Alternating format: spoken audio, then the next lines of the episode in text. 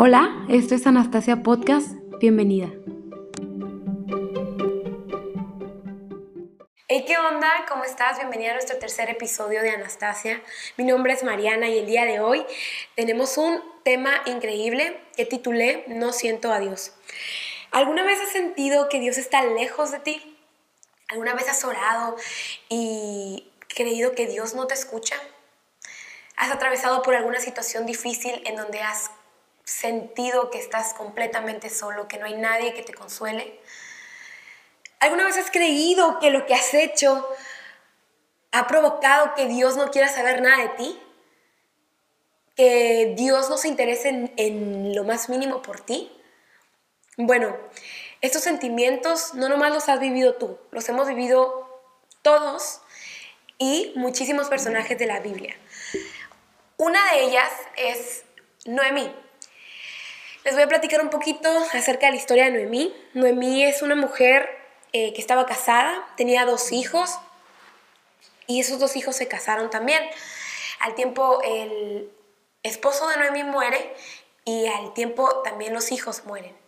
Después, en donde estaban viviendo, hay una muy grande hambruna y Noemí se da cuenta que en donde, de, el lugar donde ella era eh, había prosperidad. Por lo tanto, ella decide regresarse a ese pueblo. Cuando decide regresarse a ese pueblo, sus nueras dicen, nosotros vamos contigo, te vamos a acompañar y vamos a vivir contigo. Pero Noemí se rehúsa y les dice, ¿saben qué? Yo ya estoy mayor, yo ya no puedo hacer que ustedes eh, se casen, yo no les puedo dar eh, otros hijos, porque lo que sucedía era es que si fallecía el, tu esposo, te casabas con su hermano para que la generación y eh, prácticamente el apellido continuara, ¿no? Entonces ella, como ya no estaba tan joven en edad y no tenía marido, pues no iba a poder darles, incluso aunque se esperaran, ellas ya iban a ser viejitas, ¿no? Por lo tanto, ella les dice, no, no se vengan conmigo, no se vengan, no se vengan, pero eh, Ruth decide irse con ella. Le dice, no me importa que me deje mi pueblo, no me importa dejar a mis padres, a mi familia, a mis dioses. Yo voy a acompañarte a ti, voy a vivir contigo y tu Dios será mi Dios. Esa fue la respuesta de Ruth, una respuesta muy bonita que habla mucho de la lealtad que había en el corazón de esta persona. La otra nuera, pues sí dice, ¿sabes qué? Yo sí me quedo, eh, Dios que las bendiga. Y bueno, se van a, eh, camino al pueblo al que, al que iban a, a llegar. Y cuando llegan, todos la reconocen. Entonces la reconocen y empiezan a decirle, ¡Ey, Noemí, Noemí! Y todos, es Noemí, es Noemí. Y ella en automático dice, ¿saben qué? Ya no me digan Noemí, llámenme ahora Mara. Noemí significaba agradable, Mara significaba amarga, amargura. Y después dice, porque Dios me ha amargado la vida, porque Dios me ha eh, dejado. Y es bien curioso que Noemí creía que por la situación que estaba viviendo, ella ahora era una amargada. Ella creía completamente que Dios la odiaba, que lo que le había sucedido tenía una razón de ser, como era un tipo castigo de parte de Dios. ¿Por qué? Ni siquiera ella lo sabía, pero ella se sentía desdichada, sentía que no valía nada ya, que tenían que cambiarle el nombre. Y hay algo muy curioso, que normalmente en la Biblia Dios le cambia el nombre a las personas. Eh... Siempre Dios busca cambiarles el nombre para darles una mejor identidad, ¿no? Una identidad en Él. En este caso, por ejemplo, a Jacob Dios le cambia su nombre por Israel. Y así, y, y todo significa, simboliza algo, simboliza tu identidad. Pero en este caso, no era Dios cambiándole el nombre, era ella cambiando su identidad de Noemí, que era una mujer agradable, una mujer dulce, una mujer feliz, pero una mujer amargada. Yo decido el día de hoy cambiarme el nombre, dijo Noemí. Y creo que no está muy alejado a lo que nosotros vivimos. A veces puede que la situación en la que estemos o el contexto en el que hemos estado viviendo nos ha llevado a creer que nuestra identidad es algo, cuando realmente esa no es nuestra identidad.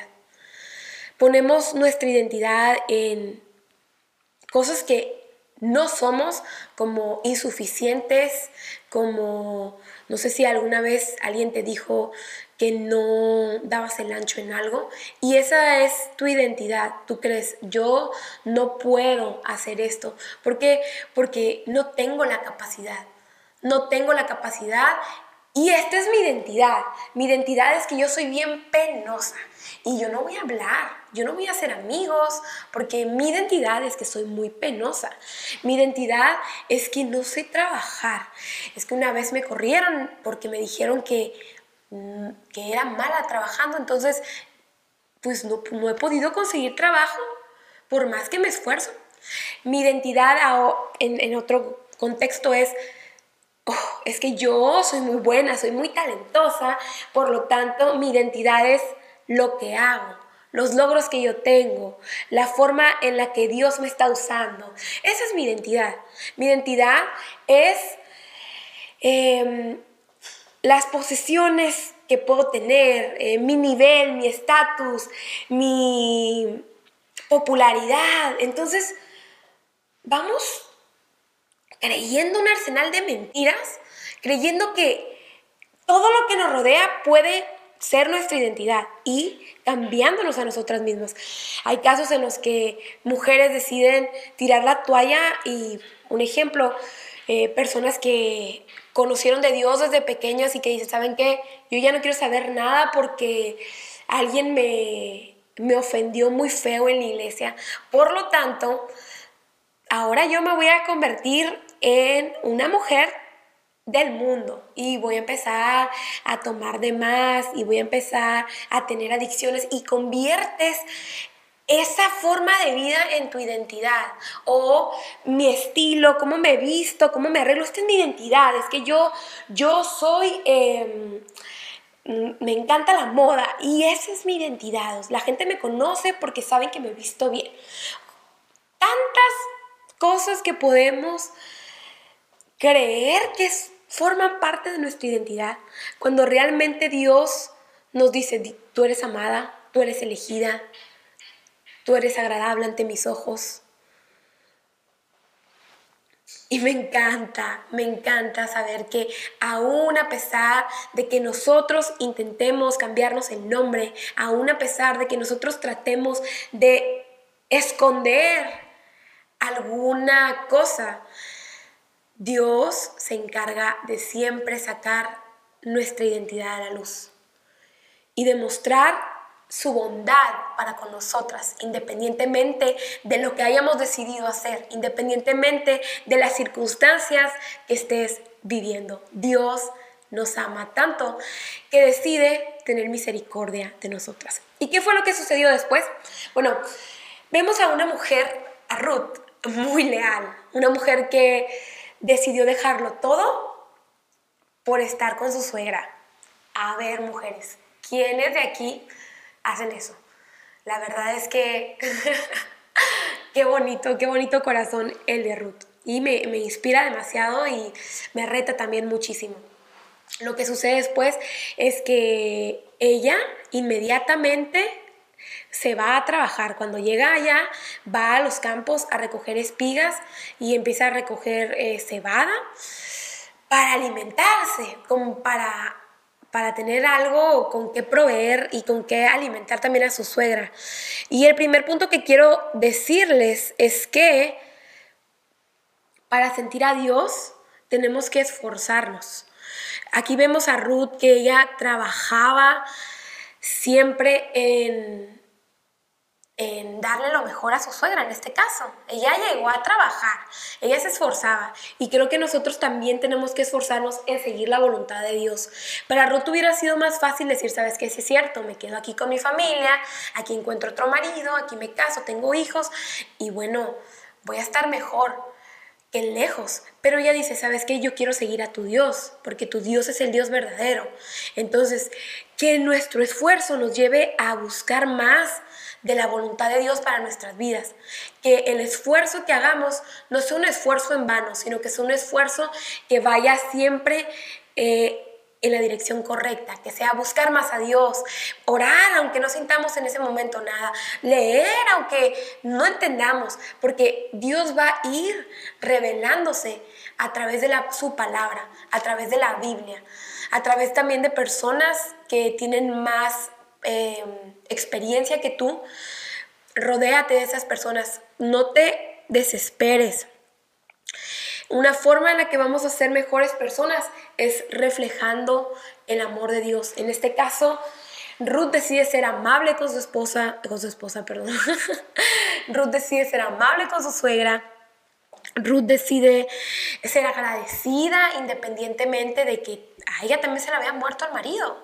Ella decide ser feliz y, y dedicarse a trabajar y a recolectar alimento para su suegra y para ella. El segundo punto que te quiero dar es sé positiva, sé positiva, siempre busca ese punto donde hay luz en una hoja llena de oscuridad, porque sabes que tu actitud va a expandir esa luz. Por más oscuro que pueda parecer, si tu actitud es la correcta, Dios va a transformar todo. Dios va a transformar todo a tu favor, porque muchas veces no es la situación la que nos pueda encharcar, la que nos pueda tirar, la que nos pueda meter en un hoyo, sino es nuestra actitud. ¿Cómo decidimos ver lo que nos está sucediendo? ¿De la forma más negativa posible, creyendo que no hay esperanza? ¿O de una forma positiva, confiando en que tenemos un Dios que puede reparar todo? Tenemos un Dios que restaura completamente todo.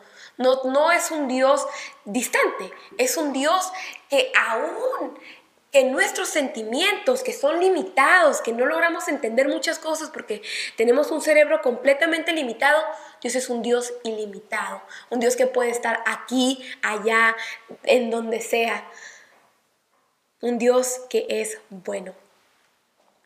El tercer punto que quiero darles es deja el temor. El temor es un indicador de que estás viviendo en, en, a la defensiva, que vives indiferente también, pero más a la defensiva, con coraje tal vez y con mucho miedo de hacer ciertas cosas. Y sabes, una de las razones puede ser que has puesto expectativas que no se han cumplido en tu vida. Has puesto expectativas en otras personas que tampoco han cumplido. Por lo tanto, ahora tienes miedo de volver a fracasar, tienes miedo de fallar, tienes miedo de que tu vida no sea satisfecha. Y entonces decides dejar de hacer otras ciertas cosas por lo mismo, porque consideras que mejor estar así que hacer, intentar algo nuevo y fracasar. Pero creo que cuando nuestras expectativas son rotas, podemos crear nuevas realidades en Cristo, podemos crear nuevas realidades en Dios. Empezar a, a ver qué es lo que tengo el día de hoy, qué hay en mis manos el día de hoy. Esto es lo que hay en mis manos, entonces con esto vamos a trabajar. No importa que lo que yo creía que iba a tener o iba a estar viviendo no esté sucediendo. No importa, porque al final de cuentas Dios tiene el control de todo. Por lo tanto, lo que hay en mis manos es mi nueva realidad. Lo que hay y lo que Dios me ha prometido es mi realidad futura. Pero por ahorita voy a disfrutar el hoy. Por ahorita voy a dejar el temor de un lado, voy a hacer todo lo que Dios me pida, voy a vivir conforme a la voluntad de Dios y voy a olvidar cualquier otra cosa que no haya sido agradable para mí o que haya sido indigna para Dios. Y el cuarto punto es no te rindas, no te rindas, sigue buscando a Dios, sigue esperando en Él. La espera vale la pena. Hay un versículo que me encanta, déjame, se los busco porque no me acuerdo bien, es, ok, no, no, no sé qué, es un proverbio creo, el que se apresura a hacer algo se equivoca. Muchas veces porque no sentimos a Dios, porque no sabemos si, cuál es la dirección que Dios quiere darnos, entonces nos apresuramos. Pero fracasamos por haber hecho las cosas a nuestro modo, por haber dicho, ¿sabes qué? Es que Dios no me está escuchando, entonces creo que la mejor forma es hacerlo así. Cuando Dios, claro que te está escuchando. Hace unas semanas eh, desperté a mi esposo en la madrugada. Yo estaba dormida y yo hablo dormida siempre, todos los días. Y estaba recitando un versículo que es, eh, el Señor no retarda su promesa, según algunos la tienen por tardanza, sino que Él es fiel para con nosotros, no queriendo que ninguno perezca, sino que todos procedamos al arrepentimiento. ¿Qué dice este versículo? ¿Qué significa este versículo? Está hablando de que Jesús va a regresar, pero también de que Dios es tan bueno con nosotros que Él no quiere que nosotros muramos. Por lo tanto, sus promesas a veces tardan, pero tienen una razón de ser. O sea, para nosotros es tardado, pero Dios sabe cuándo darnos las promesas que nos ha, ha dado. Él sabe exactamente cuándo estamos preparados y listos para hacer ciertas cosas que tal vez decimos, ya queremos hacerlo, pero nuestro corazón, nuestra mente, nuestra forma de vida aún no está preparada para que Dios obre. Y, y lo curioso es que yo estaba recitando esto porque yo estaba peleándome en el, en el sueño con una persona que era cristiana y decía, Jesús ya no va a regresar. Esta es nuestra realidad, realidad, Jesús ya no regresa. Entonces yo le dije, mira, es que esto es lo que dice la Biblia, ¿cómo es posible que estés diciendo esto? Y no te rindas significa que Dios no retarda su promesa. Que Dios es fiel para con nosotros. No hay nadie más fiel que Dios. Y creo que debemos de ser igual de fieles a Él. Como estuvimos hablando creo que en el primer episodio, ¿no? De José, que José dijo, ¿cómo yo le voy a hacer esto a mi Señor?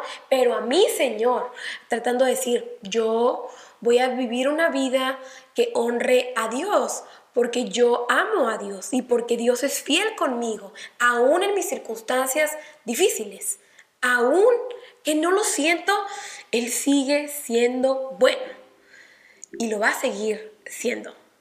Así que no te desanimes, busca a Dios. Lo mejor que puedes hacer es orar, es leer, es ir y buscar ayuda eh, con personas que puedan brindarte un buen consejo. Busca consejería, acércate a tus pastores, acércate a tus líderes, acércate a las personas que, con las cuales le tienes confianza y sabes que te van a eh, escuchar. Porque Dios usa a personas para que tú estés cerca de Él. Dios usa cualquier cosa que, te puedas imagi- que ni siquiera te puedas imaginar para que tú te des cuenta de que Él está cerca. Simplemente con el hecho de que hoy amanecimos, que hoy despertamos y pudimos respirar. Yo con un poquito de alergia, estoy más ronquita de lo normal, pero Dios muestra su gloria a través de todo lo que vivimos. Así que no, no dejes que este sentimiento que puedas estar viviendo el día de hoy, esto que sientes ahorita, sea tu realidad. Crea nuevas realidades en Jesús.